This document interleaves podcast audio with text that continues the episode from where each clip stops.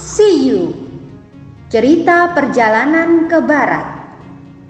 Ditulis oleh Wu Cheng En Diterbitkan oleh Buana Sastra. Selamat mendengarkan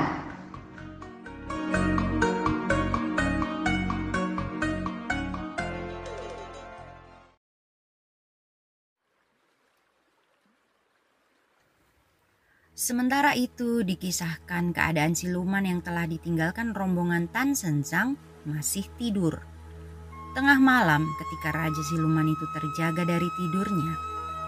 Karena teringat akan Tan Sensang dan kawan-kawan yang sedang dimasak, mereka lalu pergi ke dapur. Ketika mereka sampai, dilihat anak buahnya yang berjaga sedang tidur. Hei, bangun! Sudah berapa lama rebusan kita mendidih? Hah? Ayo jawab, sudah berapa kali mendidih? Tanya Raja Tertua kesal. Karena para siluman itu masih kaget ketika dibangunkan tadi, apalagi mereka pun baru terbangun dari tidurnya. Akhirnya mereka asal menjawab saja ketika ditegur oleh atasannya. Tujuh, tujuh kali mendidih, jawab mereka. Sesudah itu mereka pun berlarian ke dapur. Tapi sampai di sana betapa kagetnya mereka karena melihat tutup kuali sudah terbuka dan kerangkeng besinya sudah di luar kuali Tukang-tukang masaknya juga tertidur nyenyak sekali. Melihat hal itu, para siluman itu bergegas menemui rajanya untuk melapor. Raja, semua tawanan kita sudah kabur, kata mereka. Apa? Tawanan kita kabur semua? Kata ketiga raja siluman itu kaget. Dengan cepat mereka bergegas ke dapur untuk menyaksikan sendiri. Benar saja ternyata tawanan mereka memang sudah kabur semua. Sedang api di dapur pun sudah padam. Sedangkan 10 tukang masak itu masih tertidur lelap tanpa menghiraukan suara gaduh mereka. Lekas kejar mereka, perintah raja tertua. Dalam sekejap keadaan jadi ribut, semua siluman berlarian keluar untuk mengejar tawanan mereka. Tapi ketika rombongan siluman itu sampai di pintu Zhengyang, ternyata keadaan pintu kota tetap aman dan sunyi. Para penjaganya juga masih tetap menjalankan tugasnya dengan baik. Apakah rombongan biksu Tang lewat pintu kota ini? Tanya mereka. Tidak, jawab penjaga. Mendapat jawaban itu, rombongan Sulman ini segera bergerak ke pintu belakang. Tapi di tempat ini pun tak terjadi apa-apa. Bahkan mereka menjawab bahwa rombongan biksu Tang tak pernah melewati pintu kota ini. Mendengar jawaban itu ketiga Raja Siluman penasaran. Mereka juga jadi marah dan jengkel sekali. Dengan geram mereka segera melakukan pencarian hingga akhirnya mereka menemukan rombongan Tan Sensang yang sedang berusaha menaiki tembok kota di tempat sunyi. Melihat rombongan itu dengan cepat mereka memburunya. Tan Sensang dengan mudah mereka tangkap, tapi Sun Wukong dan kedua saudaranya melakukan perlawanan. Namun dalam waktu singkat, Bajie dan Xia Wujing tertangkap. Hanya Sun Wukong yang berhasil meloloskan diri. Karena sudah berhasil menawan Tan Sensang dan dua muridnya, rombongan itu segera kembali. Di sepanjang jalan Zubaji marah-marah terus sambil menyalahkan Sun Wukong. Aku yakin kita pasti akan direbus kembali, gerutu Bajie. Sedangkan Tan Sansang yang berada di tangan raja tertua tak berdaya apa-apa. Kakak, kenapa kau pegangi dia terus? Tanya raja ketiga. Bukankah dia tak bisa dimakan hidup-hidup? Nanti sesudah dimasak, barulah kita makan dalam keadaan santai sambil mendengarkan nyanyian. Kau benar, Dek. Tapi kau pun harus ingat, Sun Wukong lolos. Karena itu aku khawatir dia akan menolong gurunya. Kata Raja Tertua. Kalau begitu, kita sembunyikan saja dia di istana kita. Sesudah itu kita kabarkan Tan Sang mati dimakan oleh kita. Nanti apabila anak buah kita membicarakan soal itu, pasti Wukong akan mendengarnya. Dengan demikian, dia akan kecewa lalu pergi dari sini. Nanti selang lima hari dia tak datang kemari. Barulah kita keluarkan tawanan kita untuk dimasak. Kata Raja ketiga. Mendengar usul itu, betapa gembiranya Raja tertua dan Raja kedua. Setelah ada kata sepakat, Tan Zhenzang dibawa oleh mereka dan disimpan di lemari besi. Kemudian kabar tentang Tan Sensang sudah mati dan dimakan oleh ketiga siluman itu disebarkan. Sementara itu, Wukong yang telah lolos dari tangkapan para siluman dengan penasaran segera pergi ke gua siluman. Ketika dia sampai di gua itu, hari sudah siang. Ia bukan menantang lawannya, tapi mengubah dirinya menjadi anak buah siluman. Sesudah itu ia memasuki kota dan bercampur dengan rakyat siluman. Ia keluar masuk gang besar dan kecil sampai akhirnya ia mendengar kabar tentang Tan San Sang sudah mati dimakan siluman. Wukong kaget dan kebingungan mendengar kabar itu. Dengan ilmunya ia mendekati istana Raja Siluman itu untuk meyakinkannya. Agar tidak dikenali, ia menggunakan ilmu penyamarannya yang sempurna. Ketika ia masuk, ia jadi kaget karena di situ ada Bajie yang sedang ditawan siluman. Bajie, bisik Wukong sesudah mendekatinya. Bajie yang mengenali suara Wukong menjadi girang. Oh, kau kakak, lekas kau tolong aku, bisik Bajie. Baiklah, tapi tahukah kau guru ada di mana? Tanya Wukong. Seperti yang kau dengar, guru sudah binasa. Bisik Bajie. Mendengar hal itu Wukong kaget lalu ia menangis. Jangan menangis kakak. Hal itu hanya ku dengar dari anak buah siluman. Jadi kukira belum tentu. Sebaiknya kau selidiki dahulu. Bisik Bajie. Wukong mengangguk. Sesudah menyeka air matanya, ia pun pergi ke belakang. Di sini ia melihat Xiao Wujing juga sedang terikat dalam keadaan tak berjaya.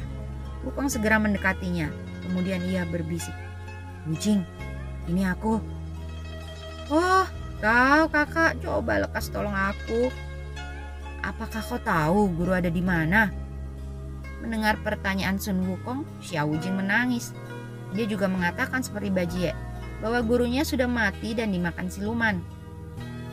Mendengar hal itu, Wukong kaget sekali.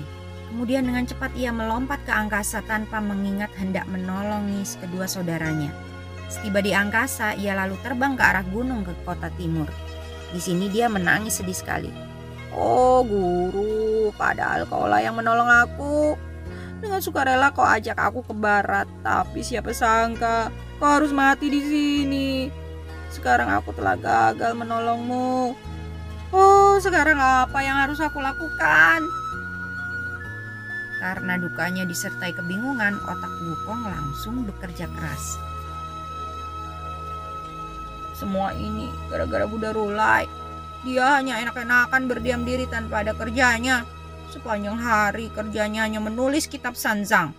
Padahal kalau benar dia bermaksud baik, kenapa bukan diantarkan saja kitab itu ke timur?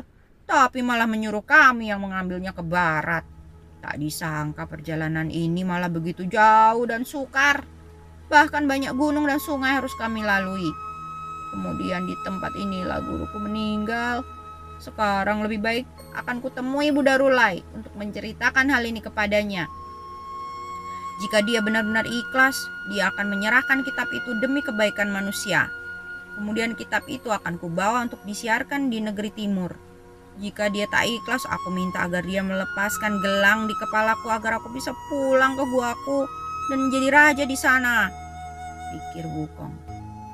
Sesudah mengambil keputusan tanpa banyak bicara lagi, Wukong segera terbang menuju ke Tianzhu, India.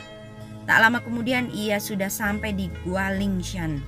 Begitu dia sampai, Sun Wukong diadang oleh empat jingang. Vajrapani, mau ke mana kau? tegur keempat pengawal Buddha itu. Aku mau menghadap Buddha untuk menyampaikan sesuatu pada beliau, jawab Wukong. Hei kau, padahal ketika kau diganggu Raja Kerbau, kami membantumu. Tapi kenapa kau tak hormat pada kami? Jika kau mempunyai urusan, seharusnya laporanmu itu disampaikan dahulu. Nanti sesudah ada panggilan, barulah kau boleh menghadap. Di tempat ini kau tak bisa bertindak semaumu, kata Yongzhu Jingang, Vajrapani Yongzhu. Namun, karena pikiran Wukong sedang kacau, marahlah Wukong karena diperlakukan begitu kasar. Dengan geram ia berteriak keras sekali bagaikan suara guntur hingga suara Wukong terdengar oleh Buddha Rulai. Saat itu Buddha Rulai sedang duduk di Jiu Pin Bao Lian Chai, sehingga sana teratai tingkat sembilan Beliau sedang berunding tentang kitab suci dengan 18 lohan. Wukong datang, lekas kalian temui dia, kata Buddha Rulai. Para lohan segera berbalis lalu menuju pintu. Buddha Rulai meminta kau datang menghadap, kata para lohan. Mendengar perintah itu, keempat Vajrapani segera mempersilahkan Wukong ikut mereka. Sun Wukong segera berjalan mengikuti ke-18 lohan itu. Sesudah sampai di bawah liantai punggung teratai, ia merebahkan diri memberi hormat pada Buddha Rulai. Air mata Sun Wukong terus berlinang. Wukong kenapa kau? Tampaknya kau bersedih sekali tanya Buddha Rulai.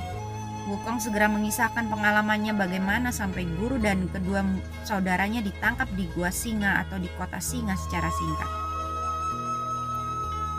Karena bantuan Raja Naga Laut Utara, hamba bisa lolos. Tapi guru dan kedua adik tertawan lagi. Katanya sekarang guru sudah mati dimakan hidup-hidup oleh siluman-siluman itu. Kukira kedua saudaraku pun tak lama lagi akan mereka makan juga. Sekarang hamba datang memohon kemurahan hati Buddha Rulai untuk membuka gelang di kepalaku sehingga aku bisa pulang ke guaku. Sesudah itu Wukong kembali menangis. Wukong, kau jangan berduka karena siluman itu gagah dan kau tak bisa mengalahkannya. Akhirnya kau jadi marah dan kesal sampai-sampai kau putus asa, kata Buddha Rulai. Namun sambil memukul dadanya Sun Wukong berkata, Ketika hamba mengacu di langit dan menamakan diri Qin Tiandang Sheng, aku tak pernah mendapat malu, tapi tak disangka sekarang untuk menghadapi tiga siluman itu, hamba tak mampu. Tenang, kebetulan aku kenal ketiga siluman itu, kata Buddha Rulai. Mendengar ucapan Buddha Rulai, tentu saja Wukong jadi kaget. Buddha Rulai, sebenarnya memang pernah ku dengar kau dan mereka ada hubungan saudara, kata Wukong. Bagaimana bisa kau bilang siluman itu sanakku, kata Buddha Rulai. Jika mereka bukan sanakmu, bagaimana mungkin kau bisa kenal mereka, kata Wukong. Aku menggunakan mata sakti untuk mengawasi mereka. Karena itu aku tahu tentang mereka. Siluman pertama dan kedua masing-masing mempunyai majikan kata Buddha Rulai.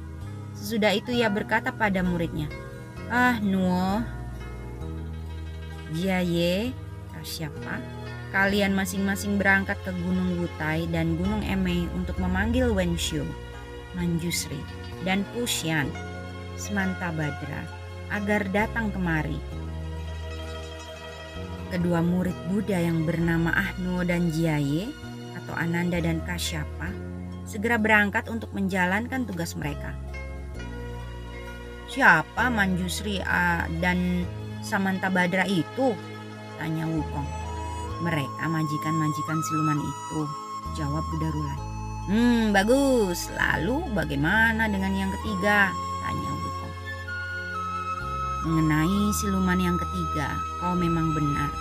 Siluman ini ada hubungannya denganku. Sanak dari mana? Dari pihak ibu atau dari pihak ayah? Tanya Wukong. Dalam hal ini kau memang harus kuberi penjelasan. Pada masa bumi ini masih gelap gulita, langit pun masih terbuka pada zaman Qi. Sedangkan bumi tercipta pada masa Chou dan manusia dijelmakan pada masa Yin.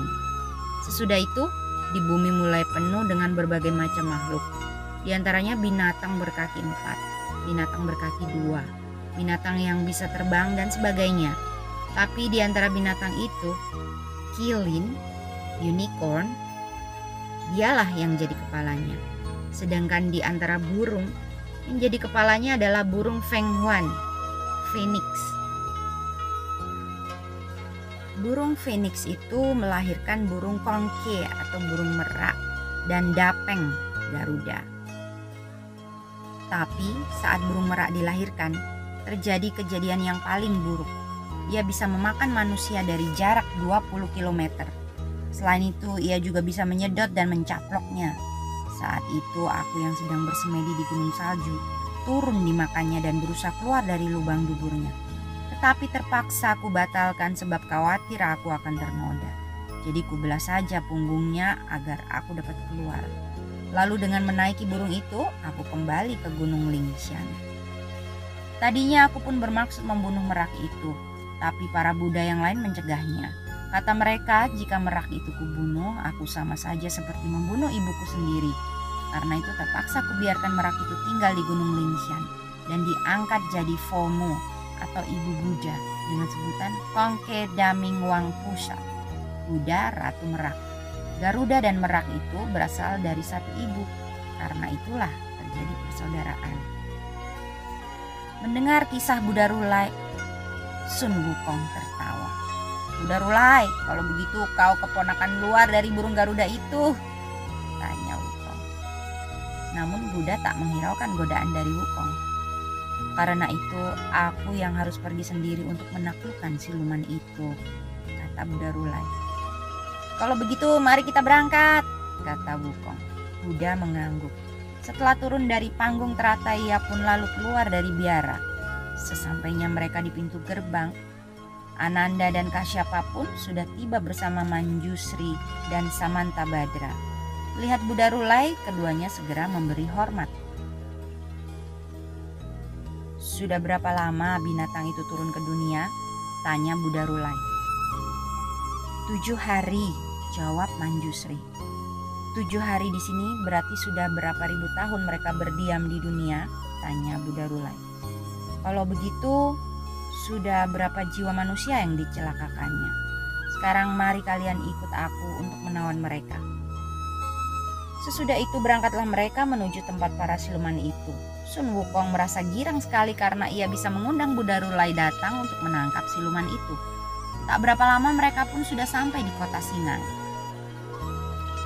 Yang awannya hitam itu adalah negeri singa, kata Sun Wukong. Pergilah ke sana lalu tantang siluman itu dan kau ajak mereka bertempur, kata Buddha. Tapi kau pun tak perlu mati-matian bertempur. Setelah beberapa jurus kau harus pura-pura kalah agar aku bisa menangkapnya. Sun Wukong mengangguk. Kemudian ia segera maju.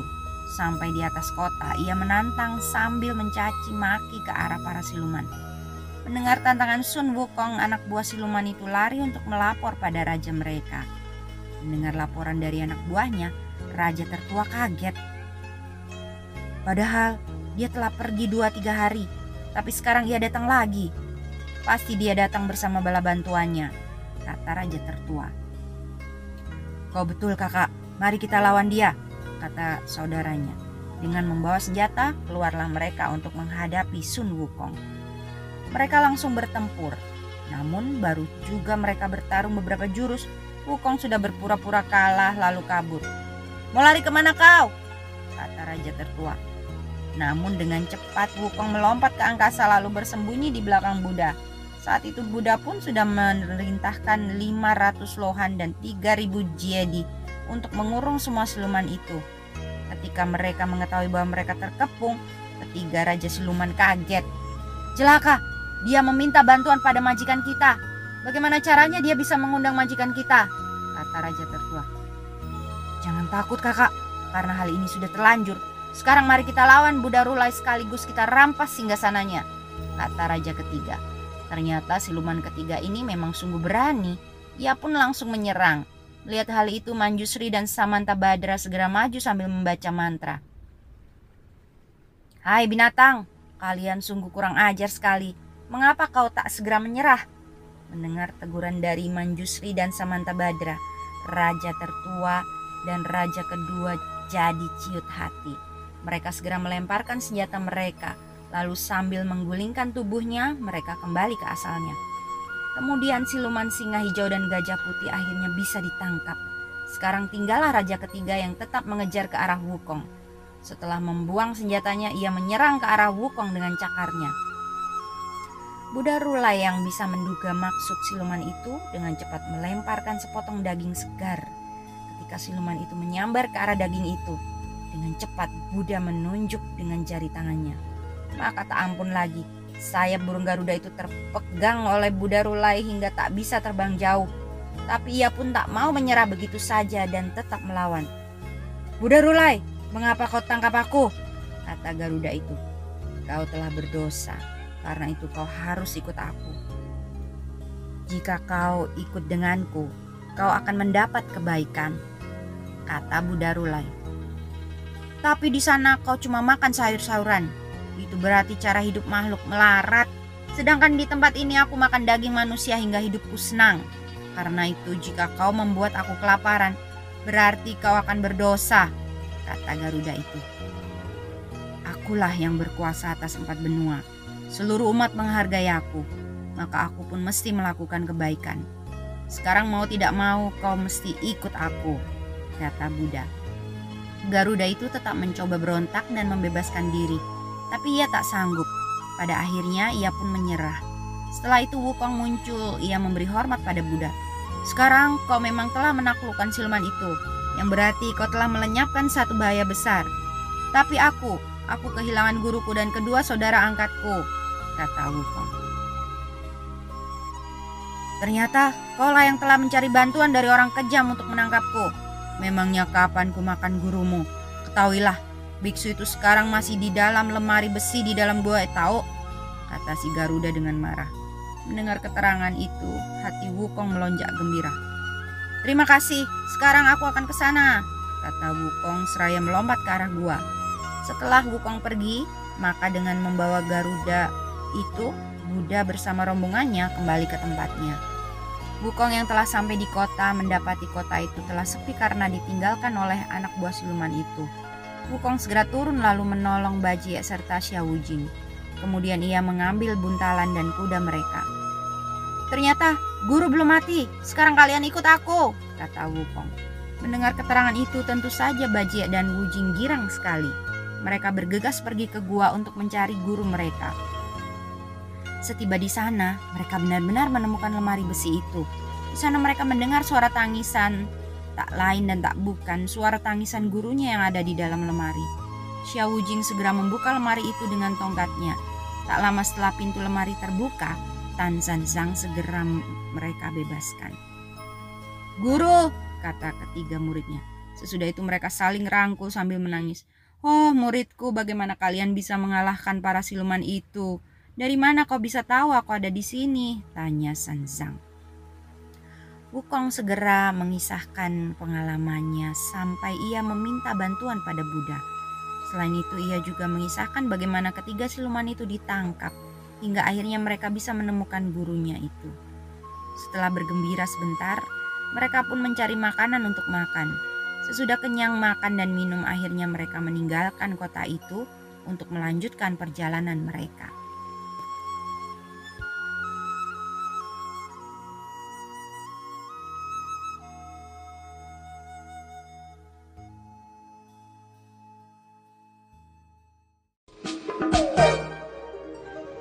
Dengarkan kisah selanjutnya dengan teman membaca yang lain. Terima kasih.